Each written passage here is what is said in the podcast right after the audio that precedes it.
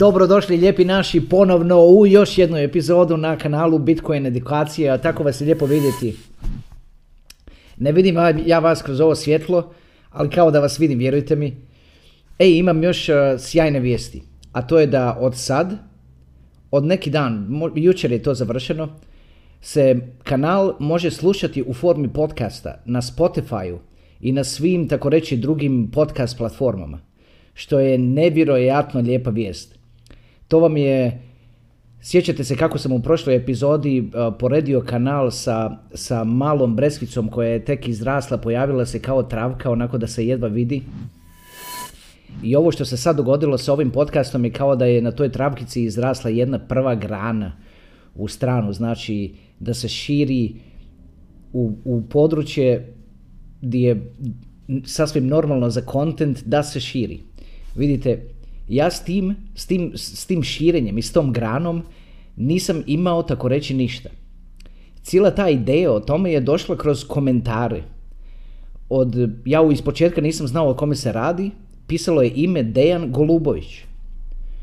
I u, tom, u prvom komentaru, ako se vratite natrag na video, ćete u stvari vidjeti kad je on kontaktirao prvi put, kad je stavio komentar i kad je rekao ovo je sjajan kontent za staviti, za staviti na Spotify.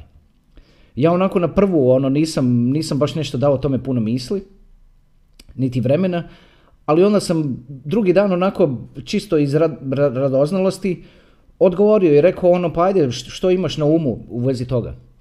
I onda smo se kroz, kroz komunikaciju dan, dva nakon toga smo u stvari došli do toga da se čujemo na telefon, pričali smo oko sat vremena i dečko mi je rekao o sebi Uh, tako lijepe stvari koje nalazim tako inspirativnima da vas jednostavno to moram s vama podijeliti.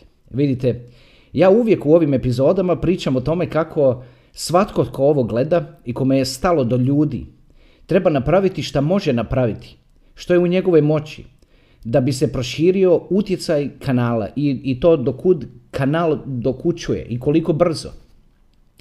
Dejan koji živi u Beču, inače je rožen, rođen u Užicama, a kasnije je živio u Čačku i onda je se nekih dvadesetak godina preselio u Beč. Održavao je vezu sa svojom djev, djevojkom, koja se zove Janja, onako na daljinu, pet šest godina, i onda je Janja došla kod njega konačno u Beč i njih dvoje sad žive u Beču. U međuvremenu on je naučio njemački, završio potrebne, dobio potrebne certifikate i radi kao i te stručnjak u, u jednoj od austrijskih i od bečkih tvrtki. Gledajući u sve to, pričajući s njim, sam došao do zaključka da to je naše gore list, kao što sam rekao, i on i njegova buduća žena Janja, jer mi je rekao da će se ubrzo uzeti.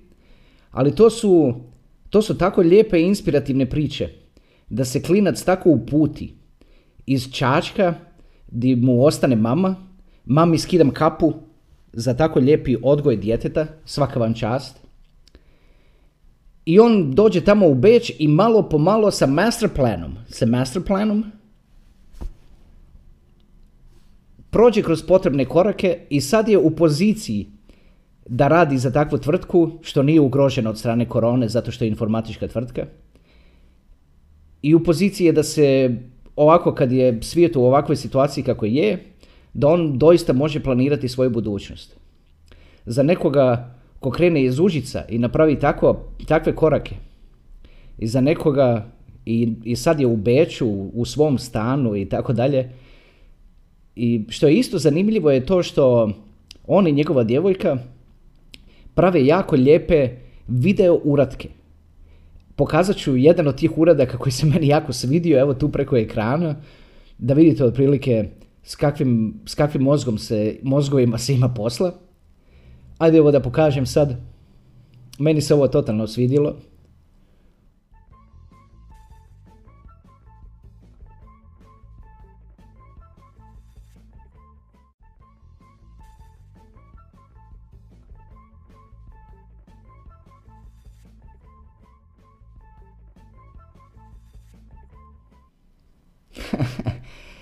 Šta nije sjajno. Također, Dejan ima svoju Instagram stranicu gdje ga možete, gdje ga možete naći, pokazat ću, pokazat ću je na ekranu.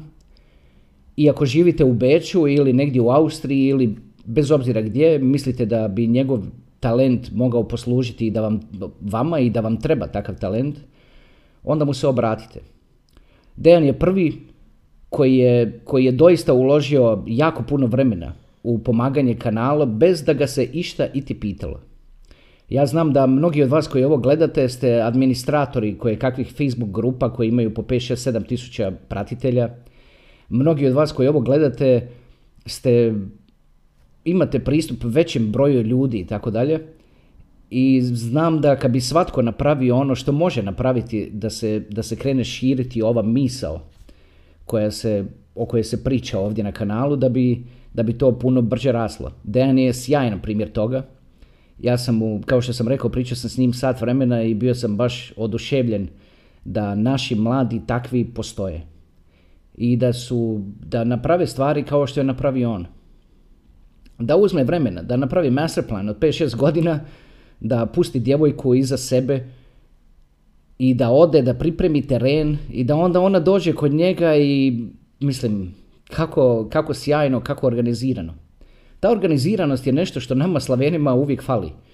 Postoje druge nacije koje su tako organizirane, koje prave planove na tisućama godina, a mi iz nekog razloga imamo problem napraviti plan dulji od par godina, ako i toliko. A kamoli da pravimo nekakve multigeneracijske planove. Kod nas se uvijek provlači nekakva misao, nažalost, se provlači nekakva misao, ajde bit će dok sam ja živ. Pa sad, koliko je to baš u stvari fair? Bit će dok sam ja živ, pa... Mislim da bi se to možda malo trebalo malo promijeniti. Opet kažem, oni koji, koji tako reći vladaju svijetom, vladaju na način da prave tisućljetne planove koji se nadovezuju iz generacije u generaciju. I oni se ne daju smesti. Tako da, evo, to sam, to sam htio reći. Htio sam reći vam o Dejanu i o njegovoj inicijativi i kako me, kako me je to obradovalo.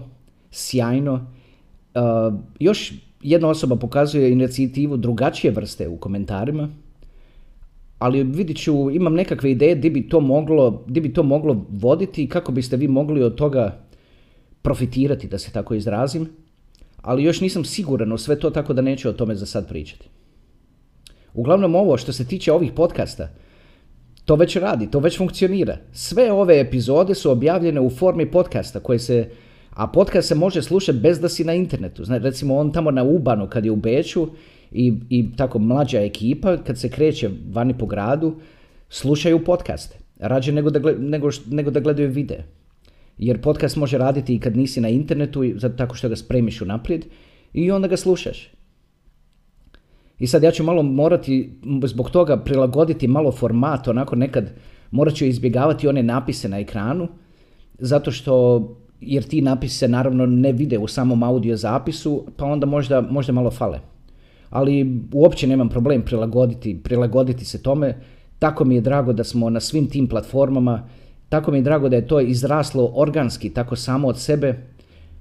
Još jedan put skidam kapu roditeljima od Dejana Golubovića, pod jedan jer su odgojili takvo dijete, a pod dva, a vjerujte mi, naučio sam puno o njemu za vrijeme te jednosatne konverzacije i, i, i poruka koje smo razmjenjivali.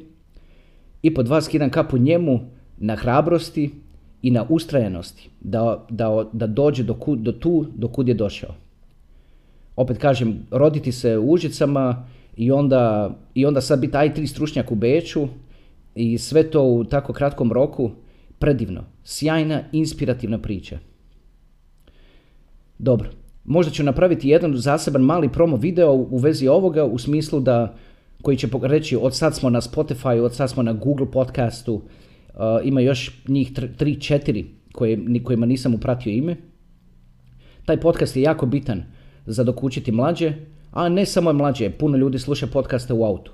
Tako da, kao što sam rekao na početku, sjajna grana u, u tome drvetu, koje, u toj breskvi koja je ova kanal.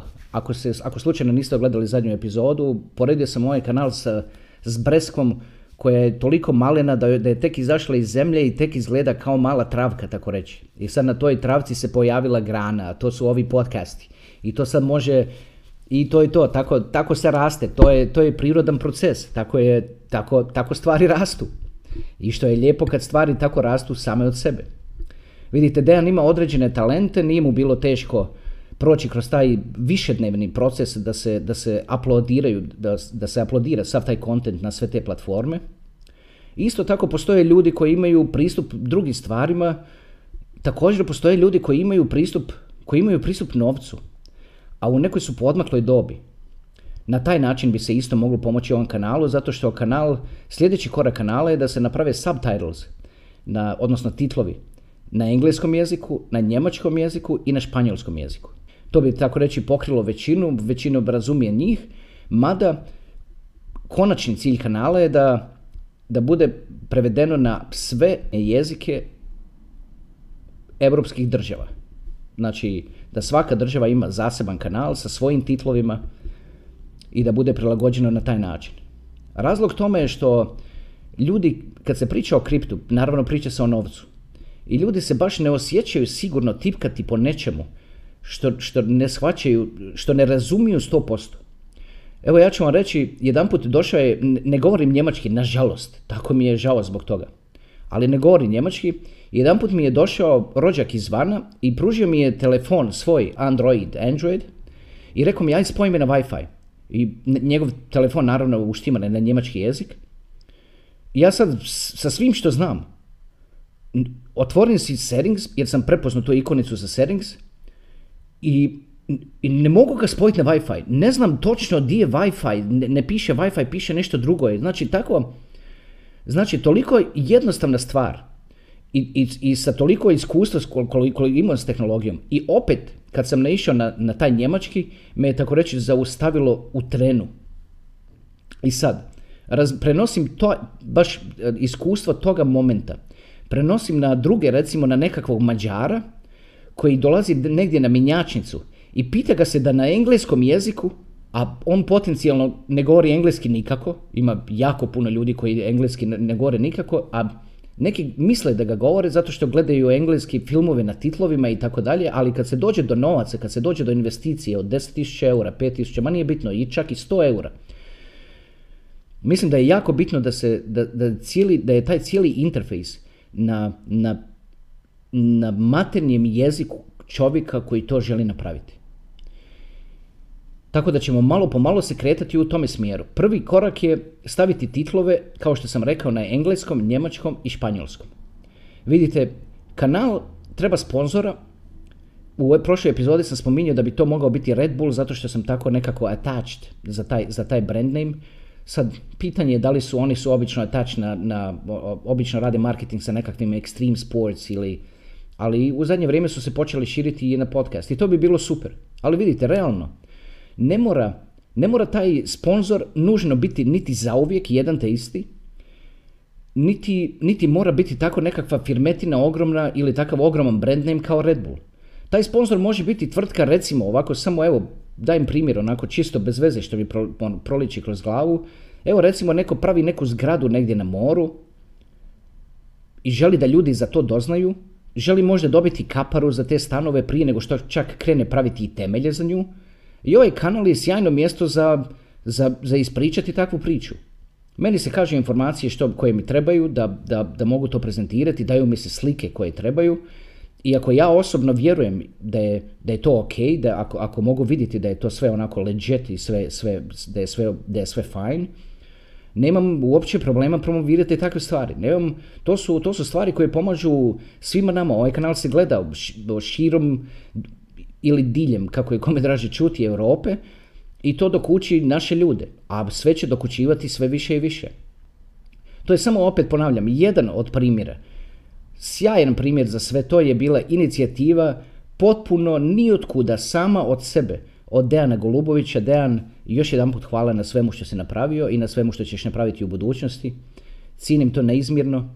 Također, ovom prilikom pozivam druge koji gledaju kanal da, da razmisle na, na, sami za sebe kako bi oni mogli pomoći ovom kanalu. Vidite, realno kad malo razmislite, ovaj kanal se gleda da bi se zaradio novac ili da bi se osigurala financijska sigurnost. I sad, video ima petsto pregleda i ima pedeset likes. Znači, želite, znači, ja ovako, znači, očekuje se od mene da ja znanje koje sam prikupljao dvadeset godina, generalno znanje i, i znanje o kriptu koje sam prikupljao tokom pet godina, potrošio sam vlastiti kripto na skupe lekcije, da to znanje prezentiram. I još mi se neki usude, ne, ne da usude, nego ajde da tako izrazim se, još mi stave komentar, aj ti kao malo to požuri. Pa znači da, znači, da, znači da ti kažem kako da budeš financijski stabilan na osnovu svega što sam učio ja tokom godina, da sve to napravim u roku od deset minuta, a da ti ne ostaviš ni like, da ne ostaviš ni subscribe, pa ajde sad malo razmisli, odnosno razmislite koliko je to ljudski. Koliko je to ljudski? Pa ja sve što radim na ovom kanalu radim, radim jer je ljudski. Pa nekako očekujem da, da, da, da nazad dobijem nešto slično od, od onih koji to gledaju. Znači, ako neko može ostaviti, ako je minimalno da se može ostaviti like, da se može ostaviti subscribe, da se može ostaviti lijep komentar kojima će drugi, koji će drugima koji, koji dolaze pomoći, jer kao što vidite, ja odgovorim na većinu komentara i ti komentari kad ih se čita, oni educiraju sami od sebe. Imaju stvari koje ja ne kažem u videima, ali neko me pita, onda odgovorim i onda taj budući koji dolaze, koji čitaju te komentare, njima to odgovara na pitanja bez da ih oni i ti pitaju. I tako širimo, tako širimo uticaj cijeloga kanala. Na kraju krajeva, svi smo mi svoji. Em mi što razumijemo ovaj jezik, smo svoji. Em mi kao cijeli humanity smo svoji. Tako da, ne znam, ono, ponekad mi se učini kao da sam na nekoj krivoj planeti, jer stvari ne rezoniraju na način kako bi, kako bi, kako bi, kako bi, čovjek, kako bi očekivao. Nije da se nešto žalim i to. Samo dijeli misli, kao i uvijek, samo dijeli misli. Super, ajmo, uuu, što je to toliko već oteglo, nema veze, ajde. Ovo ćemo, ovo na, sličica na koju ste kliknuli se zove ljepota Litecoina. Moramo, evo odmah ću vam sad reći, idemo do trideset minute, ako bude trebalo ići dalje, imat ćemo part jedan i part dva, kao što je to obično slučaj. Ako uspijem sad ovo reći što imam na umu u roku od trinaest minuta, pa da upaše sve u, tri, ovih, u jednu epizodu, tim bolje. Ali ne bih želio tako žuriti baš sa Litecoinom. Vidite, Litecoin je jedan od najstarijih altova.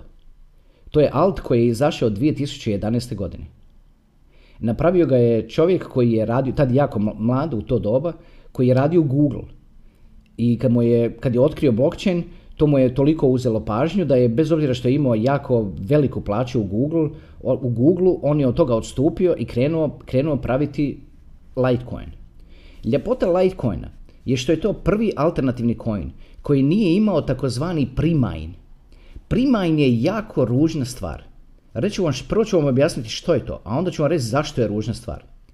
Recimo ovako, neko napravi nekakav coin i napravi si takozvani pre-mine. Pre-mine znači kao ono što prepaid znači plati, kad kupuješ za mobitel kart, kao što to znači prepaid plati unaprijed, tako ovo pre-mine znači izminiraj unaprijed.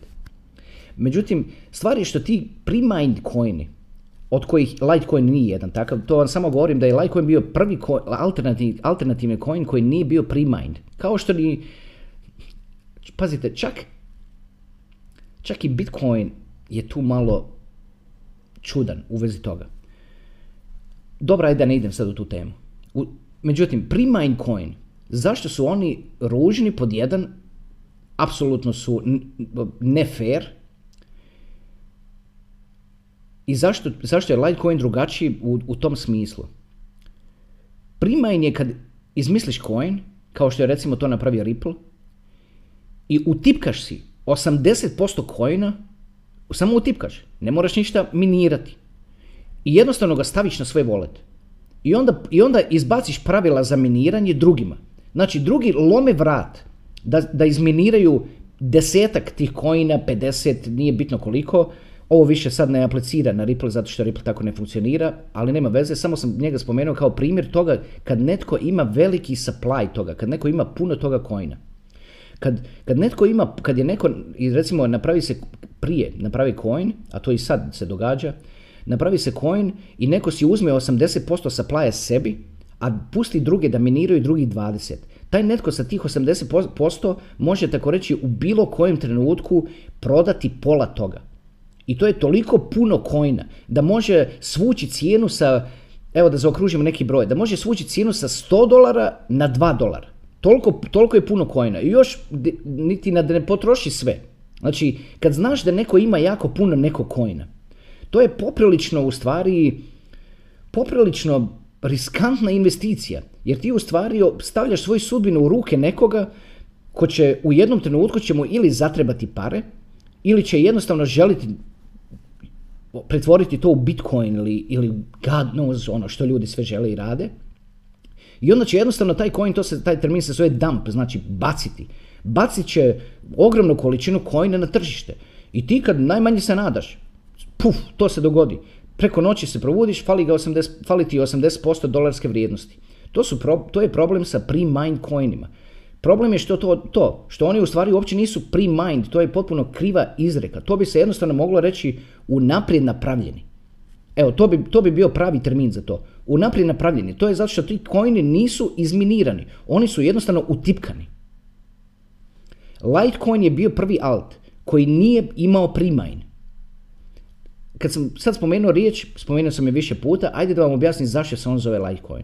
Na engleskom ima riječ koja je light, ispisat ću je na ekranu, znači L I G H T. To znači lagano. Light je kao skraćenica za tu riječ. A ovo je Litecoin, znači lagani coin. Zašto je izabrano to? Zašto je to ime odabrano od strane gospodina koji je ovaj koji radi u Google, zove se Charlie Lee, koji je jako poznat u kripto svijetu.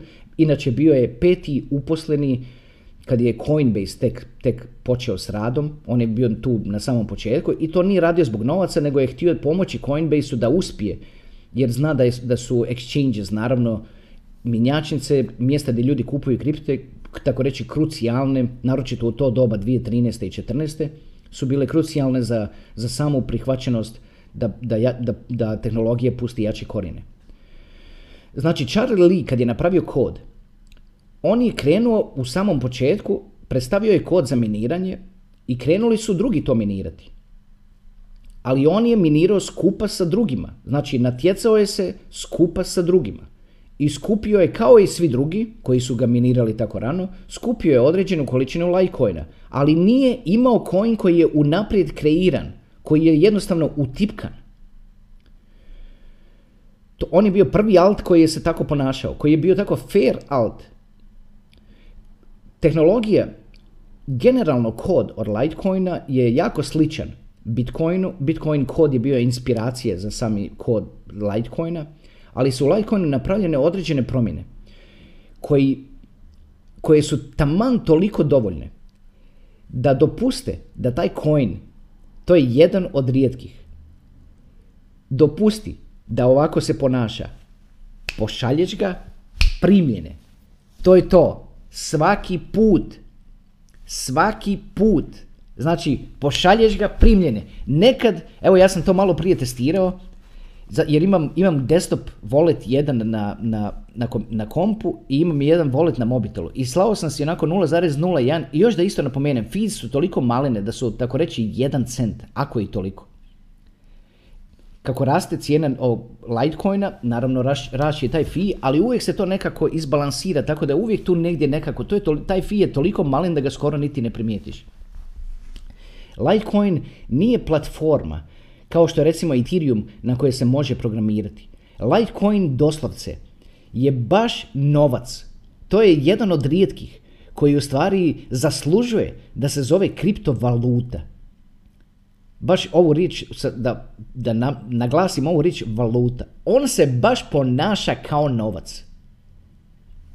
Vidite što ćete sad, što će vam se jako svidjeti. Zašto, samo malo da, da, da, da još malo kažem u vezi ove rečenice, zašto se ponaša kao novac? Evo zašto.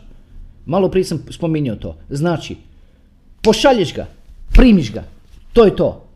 On je uvijek tu odmah, kao da uzmeš sto eura i daš nekom u ruku. Evo koliko dugo treba da pružiš sto eura da nekom u ruku, da taj neko drugi uzme, toliko brzo i dugo treba Litecoinu da, da, da dođe s jednog voleta na drugi. Znači, ubrzan je do te točke da doista može služiti kao novac. Nevjerojatno. Ja ga obožavam. Vidite, Litecoina, maksimalni supply od Litecoina je dvadeset, sorry, osamdeset četiri miliona. A maksimum supply od Bitcoina je dvadeset jedan milion. Znači, Litecoina ima četiri puta više od Bitcoina. Ajde se vratim malo na to da ponovim još jedan put. Registrirajte me što govorim. Litecoina ima četiri puta više od Bitcoina. A njegova današnja cijena je sto šezdeset dolara, a cijena Bitcoina danas je oko četrdeset šest do sedam tisuća dolara. Ako nečega ima četiri puta više, to bi pretpostavilo da kad, kad se to sve izbalansira, da bi cijena Litecoina danas trebala biti četvrtinu od Bitcoina. To je pretpostavka, ne kažem da će se to dogoditi. A kad bi cijena Litecoina danas bila četvrtinu od Bitcoina, bila bi oko jedanaest tisuća dolara. A njegova cijena danas je oko sto sedamdeset dolara.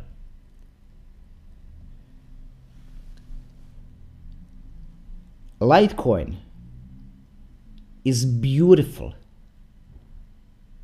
Vidite.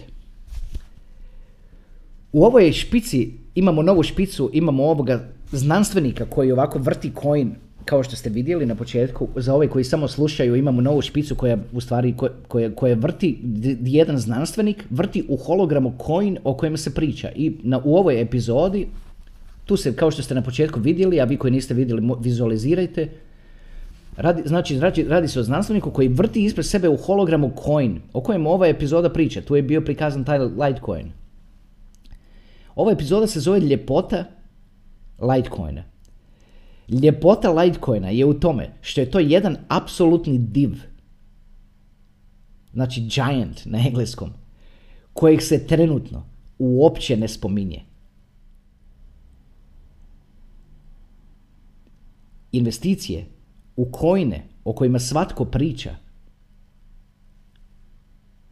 ako o njima svatko priča,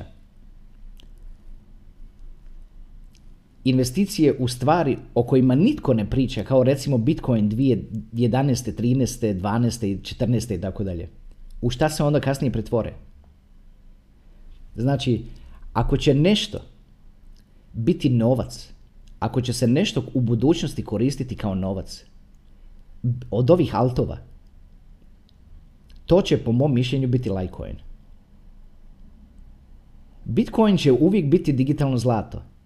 Ethereum će uvijek biti platforma od čije dionice, tako reći, želiš imati. Jer Ethereum je, tako, tako, tako reći, tvoj, tvoj stake u Ethereumu. Kad ga imaš, ti imaš svoj stake. Da li ga sad tamo stakeaš, kao što smo objašnjavali u prethodnim epizodama, to nije bitno, ali to je tvoj stake, tvoje, to, je tvoj, to je tvoje vlasništvo u Ethereum mreži. Ali kad imate Litecoin, vi u stvari imate novac čija vrijednost konstantno raste. Zašto raste? Raste zato što vi gledate ovaj kanal kad on ima šesto pretplatnika ili subscribera, kako se, ono, kako se ko izgovara, a drugi će gledati ovaj kanal kad on bude imao šezdeset tisuća subscribers ili šesto tisuća subscribers, a vi ga gledate kad ima šesto. Ove osjećaje koje vi imate u sebi sad za kripto će za dvije godine imati petnaest ili dvadeset puta više ljudi.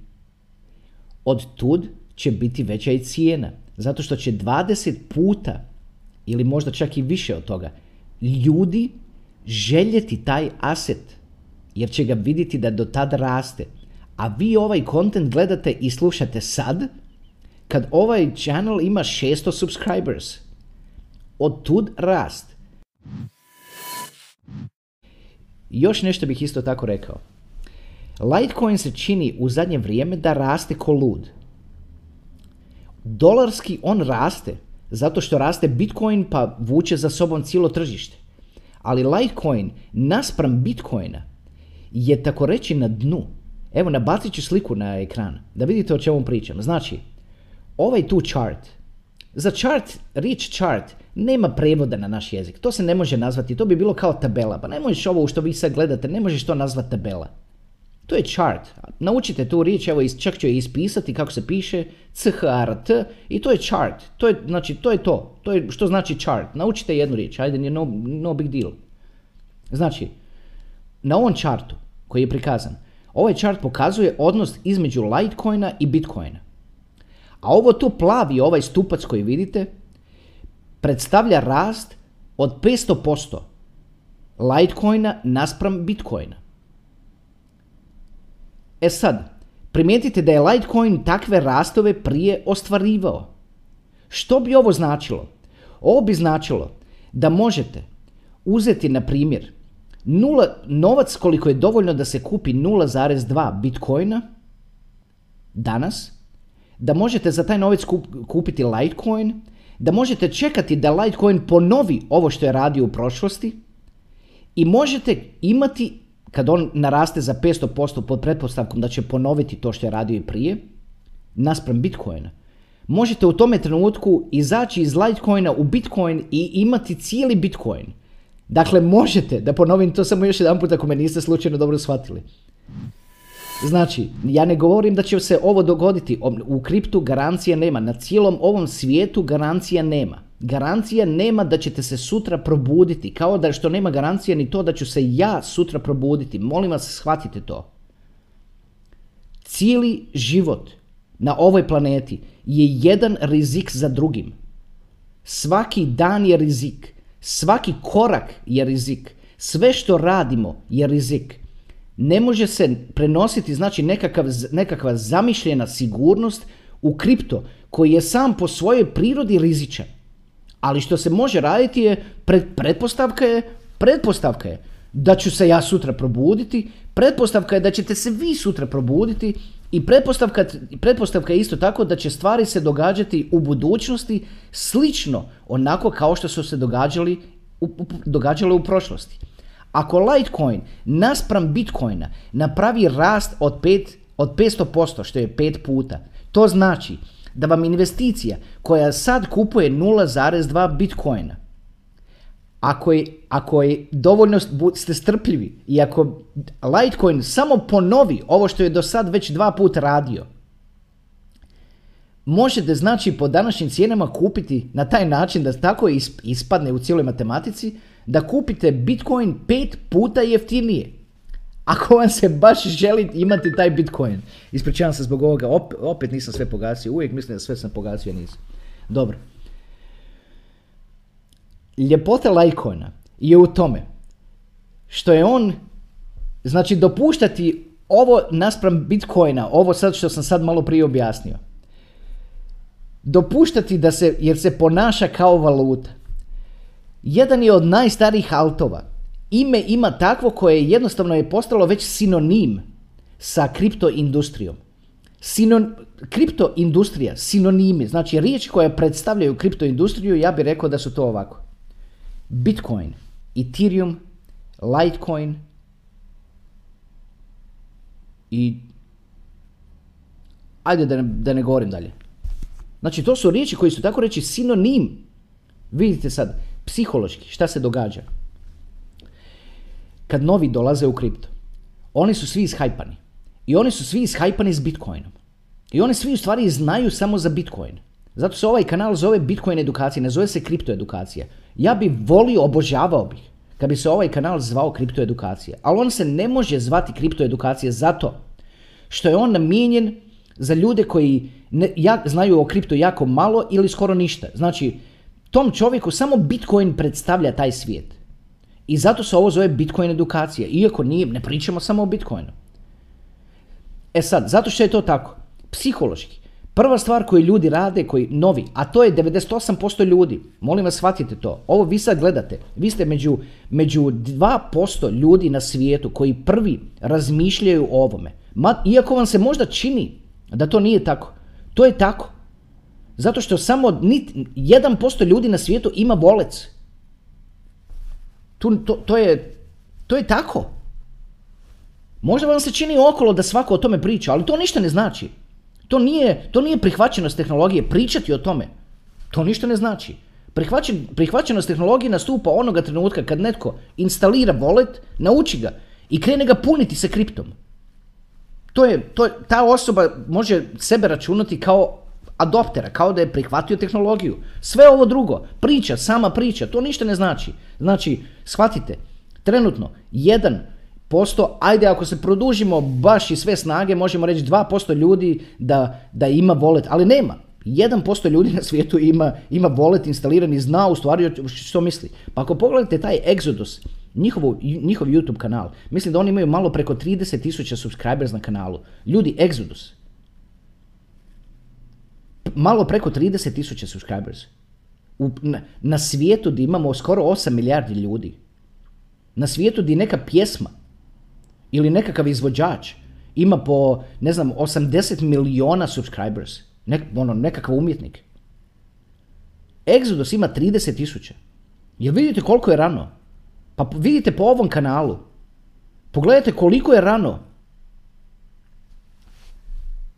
E, moram još malo u, ve, u vezi Litecoina. U, opa, trideset šest minuta. Ajde, ajde, bit ćemo ispod četrdeset. Ali moram vam ovo reći. Stvar sa kriptom i s blockchainom vam je to što je u stvari tu na svaki coin i na svaki dio coina. Zato što se ne radi se o fizičkim stvarima, nego o digitalnim stvarima.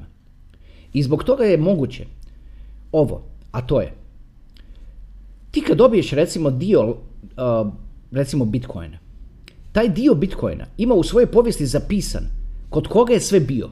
Zamislite sad da dobijete ono, da imate recimo cijeli Bitcoin, i zamislite da je to sad ona, da je to ona velika poluga zlata od dvanaest zarez četiri kilograma i da na njoj sitnim slovima je ispisano sve di je ta poluga zlata bila.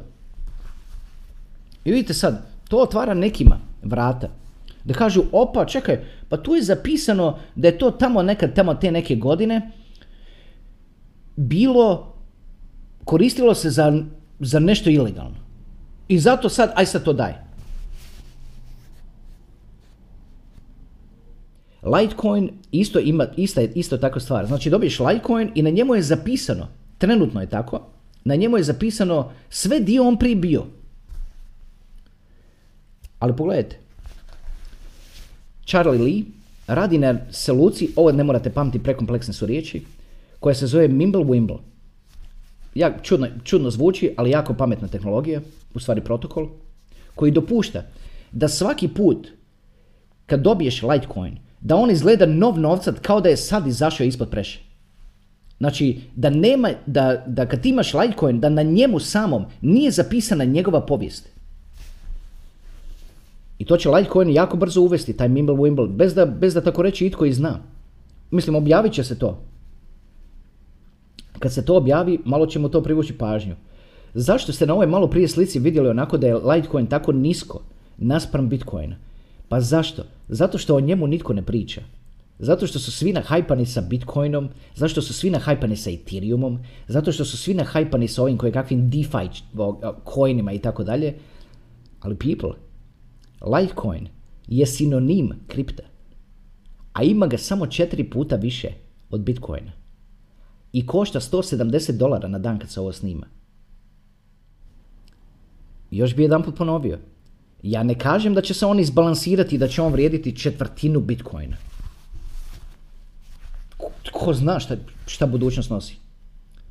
Ali kad ti ovako kad pogledaš, ako ovoga ima četiri puta više, razumno bi bilo da ono košta samo četiri puta manje. Ne toliko puno manje koliko košta sad. A te mase koje dolaze, mase, devedeset osam posto ljudi koji dolaze u sljedećih pet godina, oni psihološki, raz... ovako, ovako je njihov stir mind. Uf, Bitcoin mi je preskup, ništa od toga. Uf, Ethereum, u preskup mi je, ništa od toga. Šta Litecoin? To je to. Znači, on je treća opcija. Za sad trenutno, sad trenutno u vrijeme na dan kad se ovo snima, sav hype je na Bitcoinu i na Ethereumu. Nitko ne priča o Litecoinu. Ljepota, ljepota, ljepota.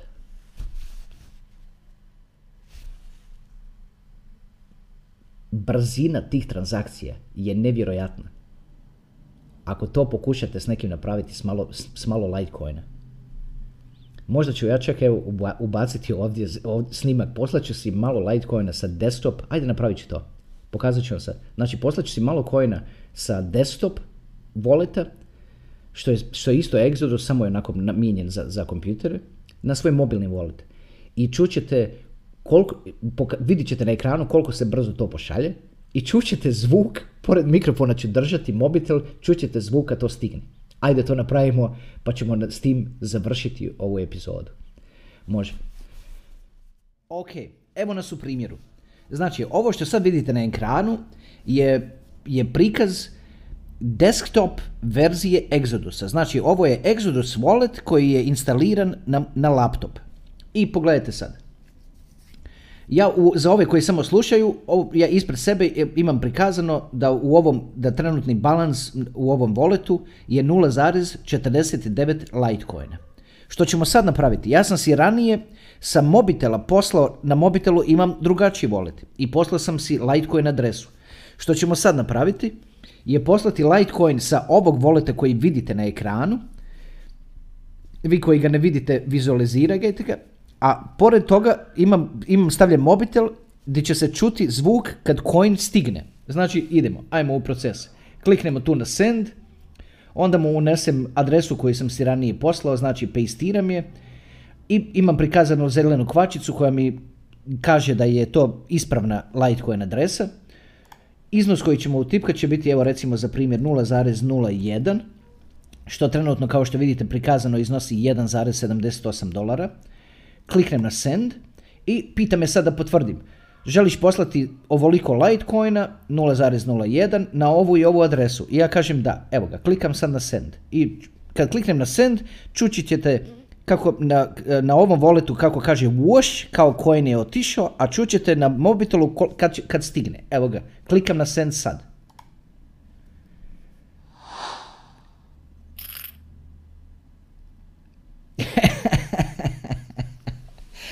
A, taj Litecoin, a, taj Litecoin, ah, ah, ah. Ovo naravno, ovo su, ovo stoji i kompjuter i, i ovaj i, i mobitel stoje jedan pored drugog, ali o, tu uopće nema veze, ovo je moglo biti na dvije različite strane svijeta i to bi se istom brzinom dogodilo. Ja ne mogu odoliti, a da to još jedan put ne napravimo. Ajmo, kliknut ću tu na OK, ajde idemo još malo poslati nula, a, nekoliko, znači send, da ovdje ću ponovo pistirati adresu, pa ćemo poslati nula zarez nula jedan, dobro, pa ćemo kliknuti na send, još jedan put, pita me da potvrdim, da li doista želiš poslati ovoliko Litecoina na ovu adresu, ja kažem da, evo ga, klikam sad.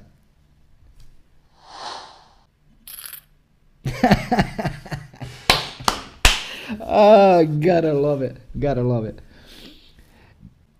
Jako malo blockchaina se ovako ponaša. Jako malo. A naročito malo, a da se zove Litecoin.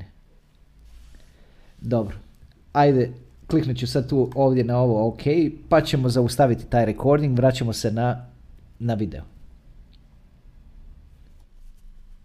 Evo. To bi bilo to za ovu epizodu, nadam se da ste u njoj uživali, dođite do vlastitih zaključaka na, na osnovu svega ovoga što sam rekao. Volio bih još malo pričati o Litecoinu jer puno se ima toga za reći. Možda čak ako slučajno vidite da iskoči part dva na ovo, znate o čemu, o čemu se radi. Ali evo, mislim da sam, malo, je, malo se video otego u jednu ruku, a u drugu ruku opet nekako imam osjećaj da sam upakirao podosta toga u, u, u taj video i da će, da će biti više nego dobar. Evo, to je to. Kao i obično, hvala vam što ste odgledali. Ups, udario sam u mikrofon, ispričavam se zbog toga. Znači, kao, što, kao i obično, hvala vam što ste odgledali. Vidimo se sljedeći put. See you next time. Uvijek mi je ove odjave teško napraviti. A joj, uvijek, uvijek, uvijek. Svaki put kad bi odjavio epizodu, svaki put bi mi se, pojavi mi se još tri misli koje bi rekao. I uvijek još tri misli koje bi rekao. I onda nekako, ako prekinem to i nastavim dalje, nekako mi neš, nije mi nešto isto. Imam osjećaj da mora biti u jednom videu, da mora biti to, taj tok jedne misli.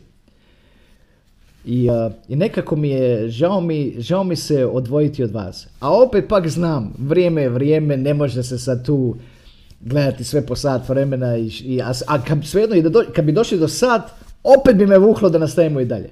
Tako da, kao i obično, nema druge nego završiti epizodu. I to je to, šta ćeš? Svemu lijepom dođi kraj. Pogledajte ovo više puta, molim vas, razmislite malo o ovome što sam ovdje rekao. Ako imate malo Litecoina, pošaljite si onako s voleta na volet da vidite u stvari kako se to ponaša. Ako je nešto novac, to je Litecoin. Ima ih, ima i drugih alternativa, ali one nisu Litecoin. One nisu tu od dvije tisuće jedanaeste. godine. One nisu na svakoj mjenjačnici, na svakom exchange-u na svijetu. Znači one su jednostavno tu, tako reći, od uvijek.